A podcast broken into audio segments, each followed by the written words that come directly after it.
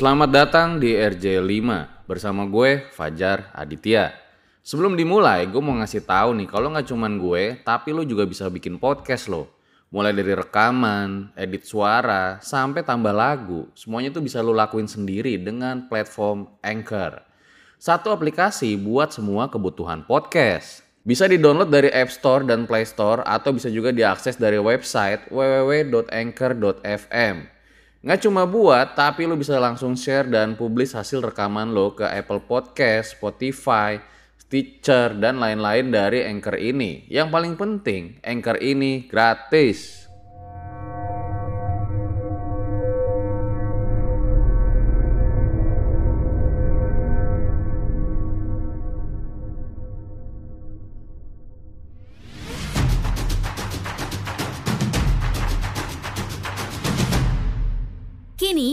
Podcast Network. Setelah itu sekitar eh, 20 meter, 20 meter dia hilang, hilang. Setelah muncul, tenggelam, udah nggak nggak itu lagi, nggak muncul lagi di permukaan. Itu yang muncul kepalanya aja ya? Kepalanya aja sama tangannya dikit lah, gitu. Oh, jadi selama kurang lebih ya, 20 meter itu Bayu muncul, tenggelam, muncul, tenggelam muncul terus. tenggelam gitu dari eh, pengakuan si dua temannya itu tadi. Nah itu tuh eh, sungainya tuh pas Bayu hilang tuh pas di pengkolan mas. Di belokan gitu loh kan ada belokan gitu. Nah dari sini dia terus pas dari belokan sini dia hilang. Hilang gitu. Tuh kronologisnya begitu.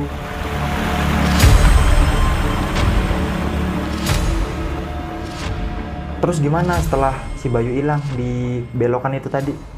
Udah gu- gua sama si Fikri nyari, nyari, tapi nggak nggak ada hasil. Setelah 30 menit, setelah 30 menit sam- gua sama Fikri baru lapor ke pesantren. Abis itu si itu mau gua tonjok, Mas. Mau gua tonjok. Siapa? Yang gua interogasi tadi si Taufik. Karena bukannya pas hilang langsung lapor, tapi dia malah bingung sendiri dulu berdua. Jadi memperlambat waktu kan namanya orang tenggelam kan harus cepet-cepet kan ekstranya. Habis itu saya mau ribut di situ. ya udahlah ya udah nggak usah nggak usah gitu aja udah kita cari aja udah terjadi juga nggak mungkin itu lagi akhirnya setelah itu kita eh, semua tim nih ada kayaknya sampai 10 kloter mas 10 kloter yang nyari lima orang Itu dari pohon pisang semua? Pohon Bikin? pi- iya, itu tim SAR hari pertama belum ada. Po- eh, tim SAR itu datangnya setelah maghrib baru datang. Tapi lapor polisi dulu? Kayaknya ada sih yang lapor polisi, cuma saya nggak ngikutin berita yang lapor polisi. Saya fokus di lokasi gitu. Tapi pada waktu itu ada polisi yang datang juga di malam hari gitu. Akhirnya saya sama teman-teman nih eh, yang itu sampai terakhir kloter 10 datang, saya istirahat di situ, kita rundingan, kita briefing. Kayaknya eh, kalaupun si Bayu ini tenggelam nggak sampai sini, karena ini udah jauh banget. Akhirnya kita memutuskan buat masang jaring, mas, jaring di eh, bawah jembatan itu tadi, Eh, supaya 7 km tadi Ah, tuh. 7 km supaya kalaupun pahit-pahitnya si Bayu itu lewat dia bisa nyangkut di jaring itu. Akhirnya kit- eh, ada yang cari jaring lah gitu dipasang. Sampai malam nih mas. Sampai malam sekitar jam 7 nih. Kan belum ada hasil juga di center-centerin saya sama teman-teman juga nih sebeberapa ada yang ngulangin lagi dari awal dari Saking pesantren. pengen nemuin Bayu saking ya? pengen nemuin Bayu karena eh, Bayu udah saya anggap saudara saya sendiri sih gitu. Saya anggap saudara sendiri saya ya udahlah ikut lagi dari awal si Bayu hilang. Itu keadaannya malam hari sekitar jam 9 9 malam. 9 malam ada sekitar 25 orang lah 5 kloteran. Saya masuk di kloter pertama nih. Kloter pertama saya ngulangi lagi dari eh, daerah pesantren saya nyemplung lagi nih pakai itu pohon pisang itu tadi lagi pakai senter. Nah, di di daerah sungai itu kan ini lokasi kejadian nih Mas ya, sekitar 500 meter lah. Di situ tuh ada hmm, pohon kayak pohon pring, apa? Bambu. Bambu gitu loh. Tapi eh, rimbun banget. Dan di situ tuh kalau airnya lagi eh, surut itu dia dalam banget. Kayak ada lubang gitu loh. Nah di situ pas lagi pasang itu muter, muter gitu. teman saya yang peka sama hal-hal begitu bilang bilang kalau ini apa namanya ada yang nggak beres nih sama lubang ini biasanya dia nggak muter-muter gitu Maksudnya lubang muter gimana?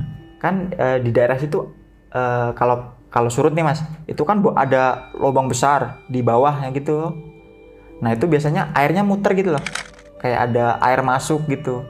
Oh kelihatannya. ah, ah, kelihatannya kayak gitu. Oke. kayak kayak dalam banget kan berarti.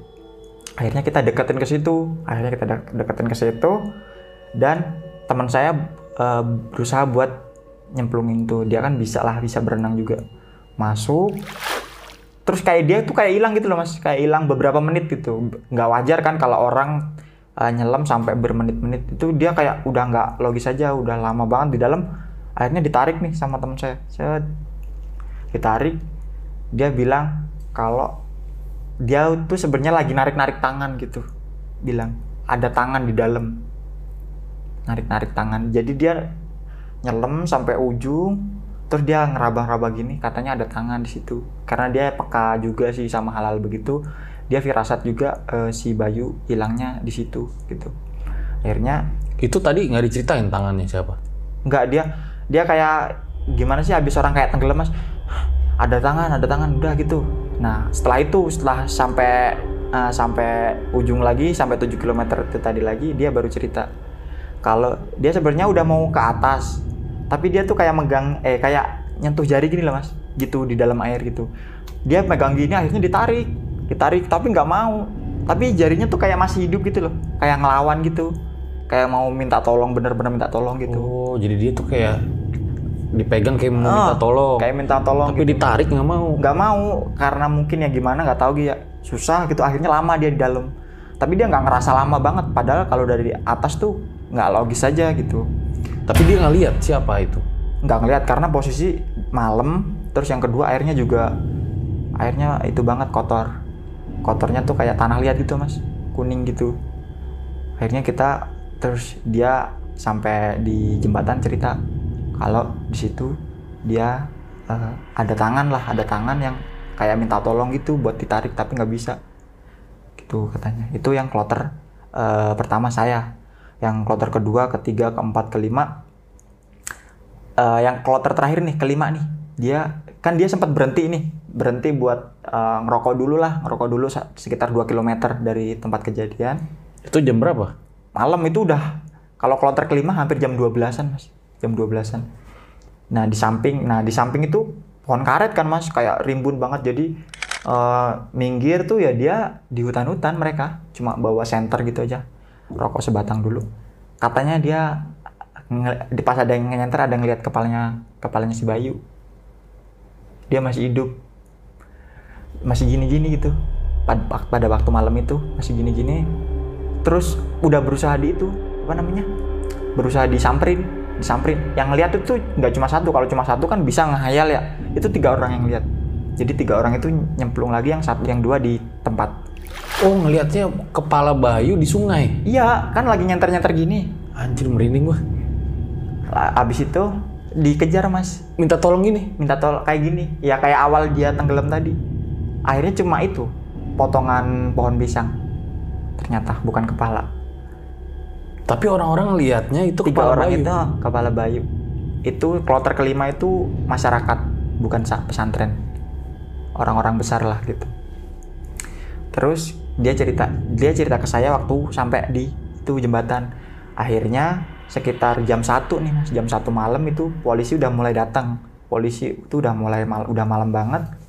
Terus tim sar juga datang. Tim sar datang terus pengasuh pesantrennya juga datang di tempat jembatan itu tadi di jaring itu. Sama ada eh, pesantren tuh ngundang orang yang bisa-bisa begitulah yang tahu halal gaib. Terus eh, kayak ada ritual gitu. Nggak tahu sih bu- mungkin bukan ritual ya mungkin minta doa kalau kalau kiai mah. Minta doa di di pesantren dia. Setelah eh, setelah selesai dia menuju ke eh, jembatan itu tadi. Katanya eh, Bayu itu masih hidup kalau ketemu malam ini. Jadi tuh dia sebenarnya nggak tenggelam dia sebenarnya dibawa ke alam eh, goib gitu. Jadi kan emang udah bukan bukan rahasia lagi ya mas. Emang sungai itu banyak banget banyak banget penunggunya. Mulai dari kayak ratu kayak kalau kuntilanak mah udah biasa kayaknya rajanya di ratu itu karena di situ di pas pengkolan si Bayu hilang itu pasarnya pasarnya jin. Terkenalnya sih gitu. Ratu apa ya? kalau ratunya kurang paham sih intinya dia dipanggilnya ratu di situ. Ratu ya pokoknya dia yang menguasai Wujudnya?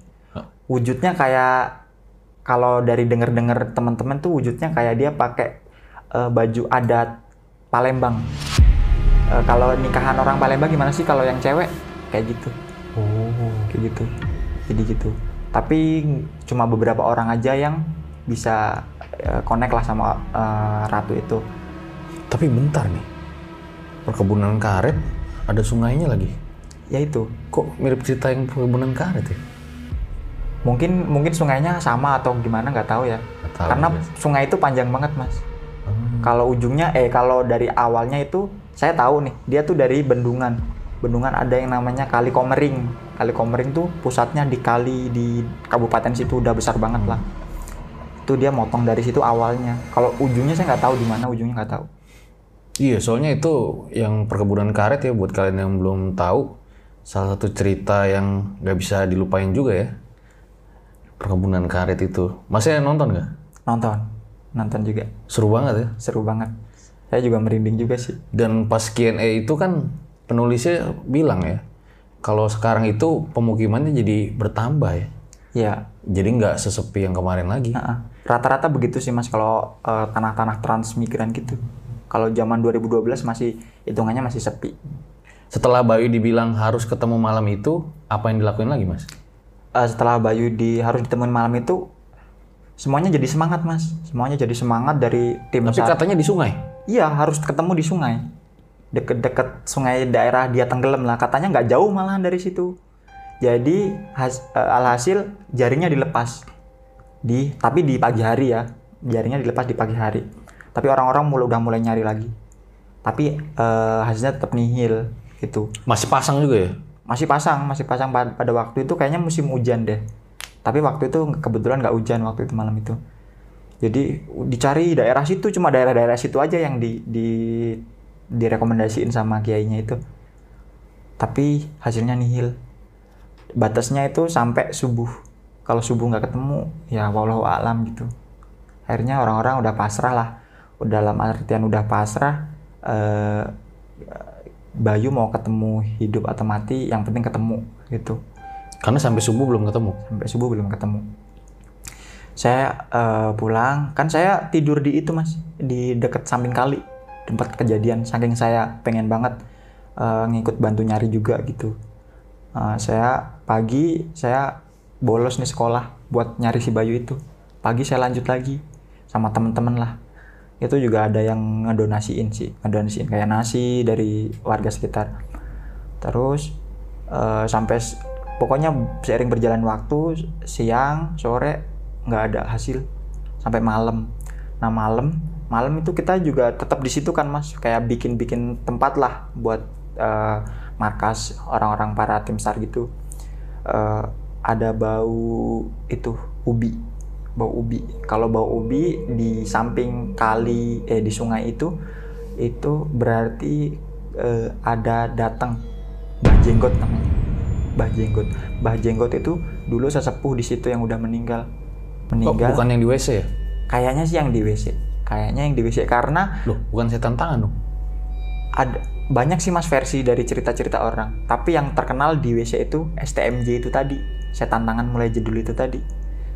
Nah Mbah Jenggot itu dulu eh, mitosnya dia daerah situ rumahnya. Dia meninggal. Terus badannya juga pendek. Badannya juga pendek.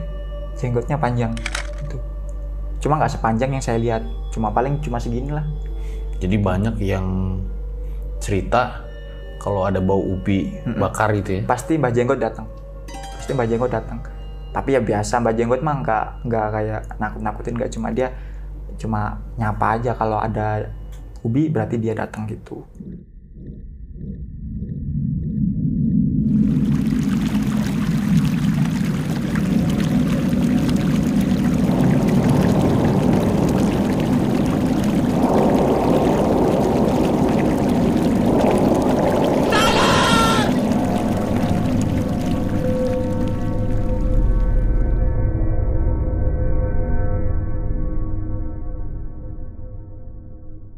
Hai, sebelum lanjut, kenalan dulu yuk sama partner misteri gua. Namanya Anchor. Anchor ini adalah all-in-one podcast editing platform yang membuat gue lebih mudah untuk rekaman, edit suara, tambah lagu, dan segala hal dalam pembuatan podcast yang sedang kamu dengerin kali ini. Anchor bisa ngebantu kamu bikin podcast kamu sendiri. Caranya tinggal download dari App Store dan Play Store. Atau bisa juga diakses di www.anchor.fm. Jadi download Anchor sekarang juga.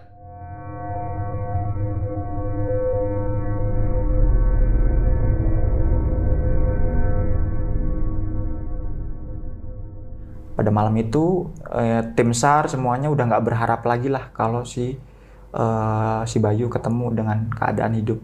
Yang penting ketemu aja. Orang tuanya juga udah datang di pesantren. Orang tuanya histeris juga karena dalam ya gimana sih eh, orang tua eh, ngelihat anaknya meninggal dalam keadaan kayak gitu.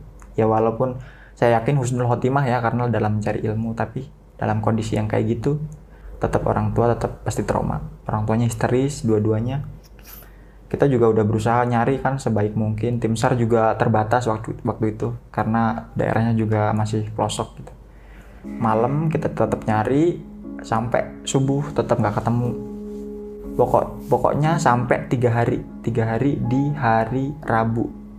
Sampai tiga hari di hari Rabu itu saya saya ingat banget saya masih mau berangkat sekolah nih mas karena saya udah bolos dua hari kan. Udah bolos dua hari buat bantu nyari si Saking pengen Bayu ketemu Ah, ya. saking pengen Bayu ketemu apa pun keadaannya.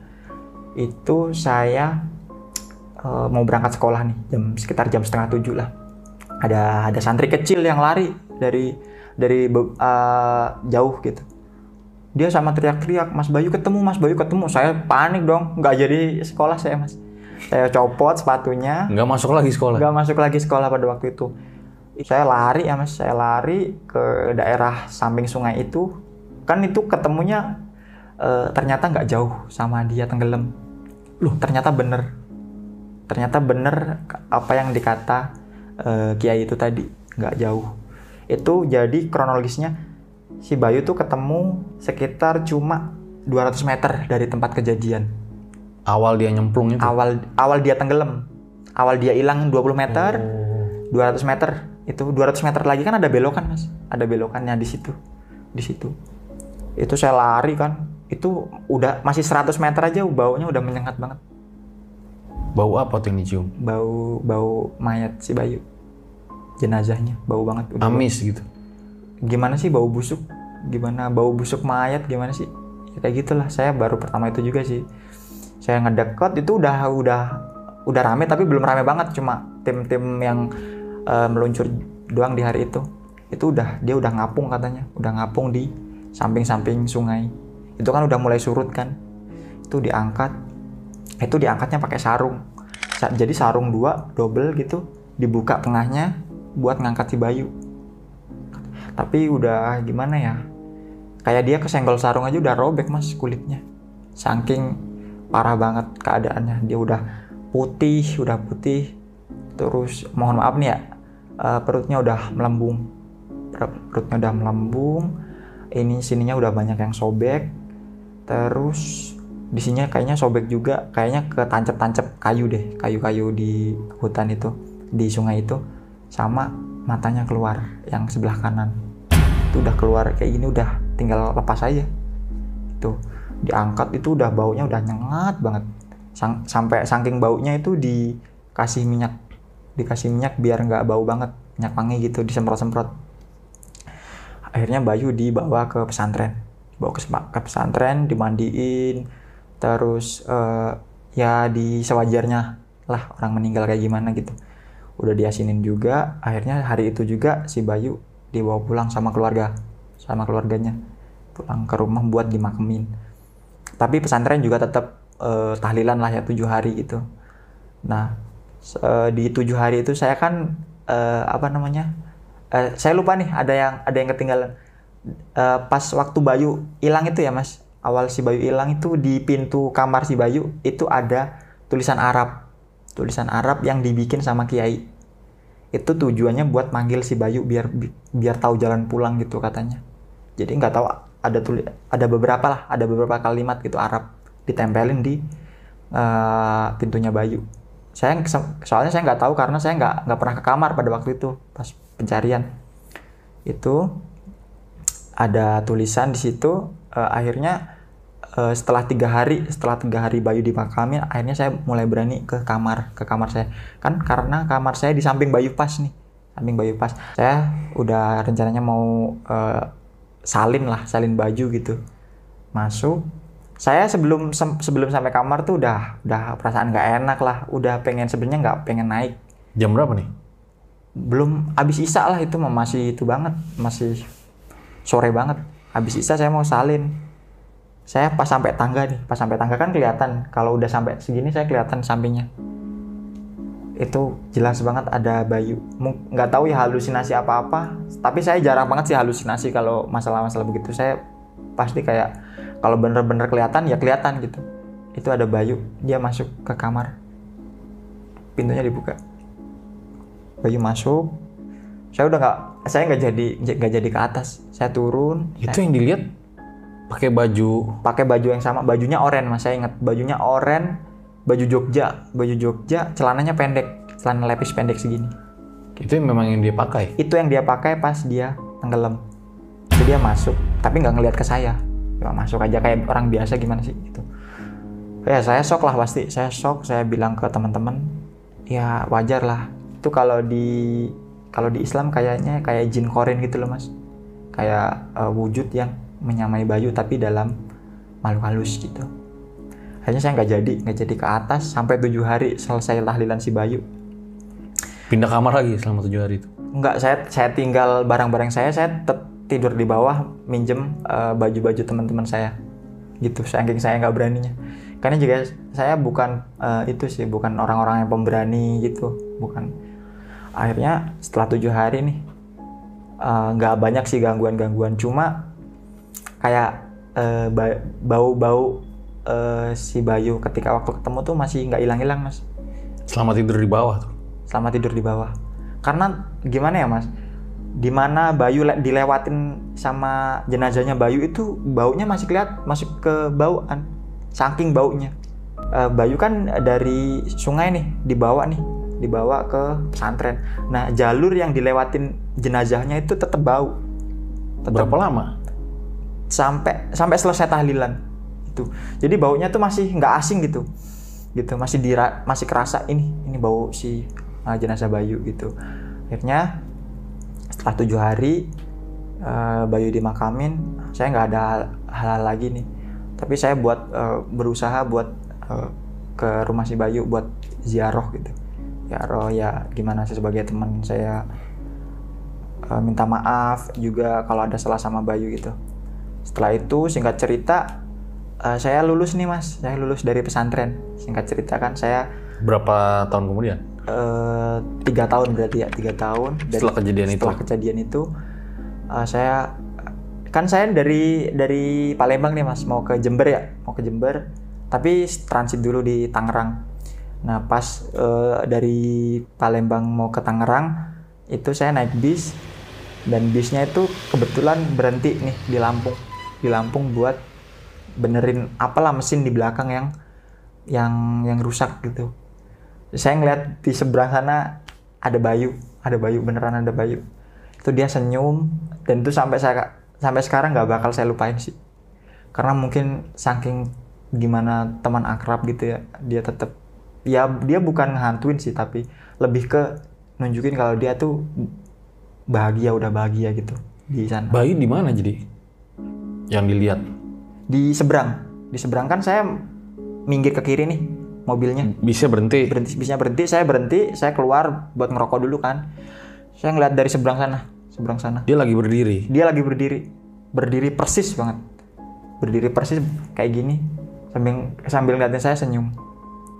Saya udah mikir lah itu pasti bukan Bayu. Pasti bukan Bayu cuma saya nggak nggak nggak menghindar saya tatap juga saya kayak di dalam hati ya sorry ayo gua nggak nggak bisa apa namanya nggak bisa pada waktu lu butuh gua gua nggak bisa bener-bener maksimal jadi teman lu gitu akhirnya udah selesai habis itu setelah gua di Jember beberapa tahun kemudian eh nggak beberapa tahun sih nggak lama sih nggak lama ada lagi santri yang meninggal dari situ.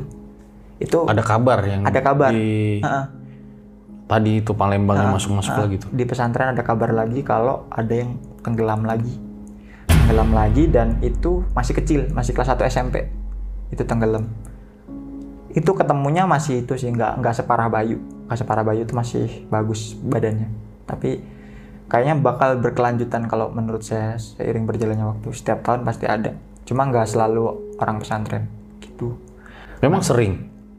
Setiap tahun pasti ada, Mas. Setiap tahun pasti ada. Setiap tahun pasti ada. Nggak tahu dari mana ya. Yang penting di daerah eh, orang-orang itu deket sungai. Gitu. Jangan-jangan ya nggak tahu nih cocok logi apa enggak. Iya, gitu sih. Ada hubungan sama yang mitos tadi tuh. Ya kalau kalau menurut saya pasti sih. Kalau menurut saya pasti itu ada hubungannya sama awal yang kiai saya itu apa namanya tarung tadi tarung goib tadi buat perjanjian itu. Ya mau nggak mau konsekuensinya kan kayak gitu. Konsekuensi sama goib kan kayak gitu. Oke, nanti bakal banyak pertanyaan deh. Kita bahas aja di closing.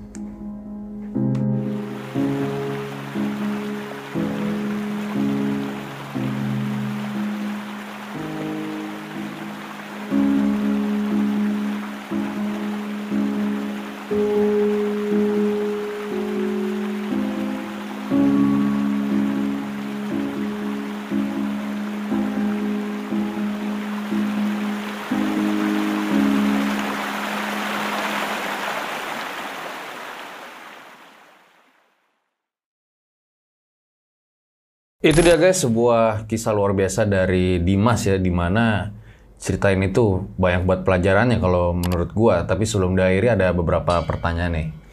Rasanya gimana tuh, Mas? Pas ngeliat Bayu ditemukan meninggal dalam keadaan seperti itu. Saya sebagai teman eh, pasti ya menyayangkan banget lah ya karena nggak pernah pernahnya Bayu mau ke sungai eh, tapi di akhir hayatnya dia meninggal dalam keadaan kayak gitu dan eh, badannya udah udah nggak udah nggak itulah nggak wajar lah. Jadi saya sampai sekarang pun masih kayak kebayang-bayang aja gitu. Sangat menyayangkan aja menyesal, menyesal gitu. Memangnya dari awal Mas masuk pondok tersebut, setiap tahun pasti ada kejadian di sungai itu. Eh, kalau dari pesantren itu masih dua. Cuma kalau dari warga-warga dari yang di samping-samping sungai gitu rumahnya, yang deket-deket sungai, pasti ada, pasti ada. Setiap tahun pasti ada yang tenggelam. Itu, itu orang-orang semuanya bahkan udah tahu lah. Itu bukan bukan rahasia lagi kalau di sungai itu. Udah tahu apa tuh? Udah tahu kalau setiap tahun pasti ada tumbal. Memang yang berkembang mitosnya di sana begitu. Mitosnya begitu. Dan itu terbukti mas. Terbukti setiap tahun ada. Walaupun nggak pasti ya. Nggak pasti bulan berapa, tanggal berapa, tapi pasti ada. Di tahun itu pasti ada gitu. Memangnya banyak juga kejadian horor yang terjadi di sungai itu. Sebenarnya kalau dari saya pribadi, ya mungkin cuma kayak bau-bau itu ya. Bau-bau eh, ubi gitu. Cuma kalau eh, kalau dikumpulin dari cerita-cerita yang santri-santri yang udah lama-lama pasti banyak banget. Pasti. Pasti banyak. Bahkan dari desa, eh, warga-warga desa yang dekat-dekat sungai situ pasti ya banyak lah cerita-ceritanya. Gitu mas. Apa tuh? Boleh, satu aja. Kayak Yang paling legend lah. yang paling legend apa ya? Mungkin kayak di sebenarnya di, di samping sungai itu ada yaitu mas kuburannya. Ada kuburan. Tapi nggak tahu kuburan siapa ya. Ada dua kuburan warga kayaknya di situ. Nah di situ biasanya eh, anak pesantren mancing nih. Kayak mancing ikan gitu.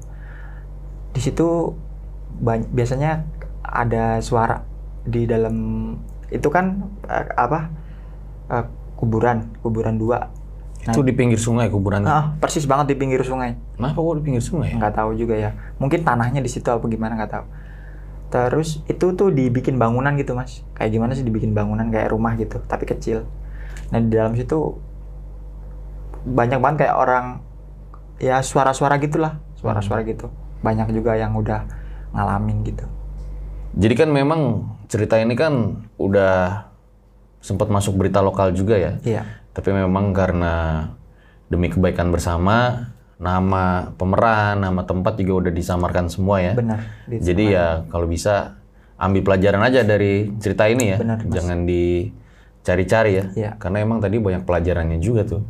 Ya walaupun tadi mitos yang berkembang misalnya ada tumbal terus dan lain-lain, tapi kan memang itu udah takdir dan kehendak yang maha kuasa ya. Benar. Bagaimanapun ya tidak bisa dilawan takdir tersebut. Benar banget. Oke, makasih Mas Dimas telah menyempatkan waktunya dan bercerita di Sama-sama, RJ5. Di mana ini gue merinding ya. Karena di satu sisi gue jadi inget cerita perkebunan karet itu. Jadi ambil baiknya, buang buruknya. Dengan adanya cerita-cerita seperti ini, jangan malah menjadikan kalian takut. Akan tetapi kalian harus semakin yakin dan percaya dengan kebesarannya. Gue Fajar Ditya, RJ5 undur diri. Ciao.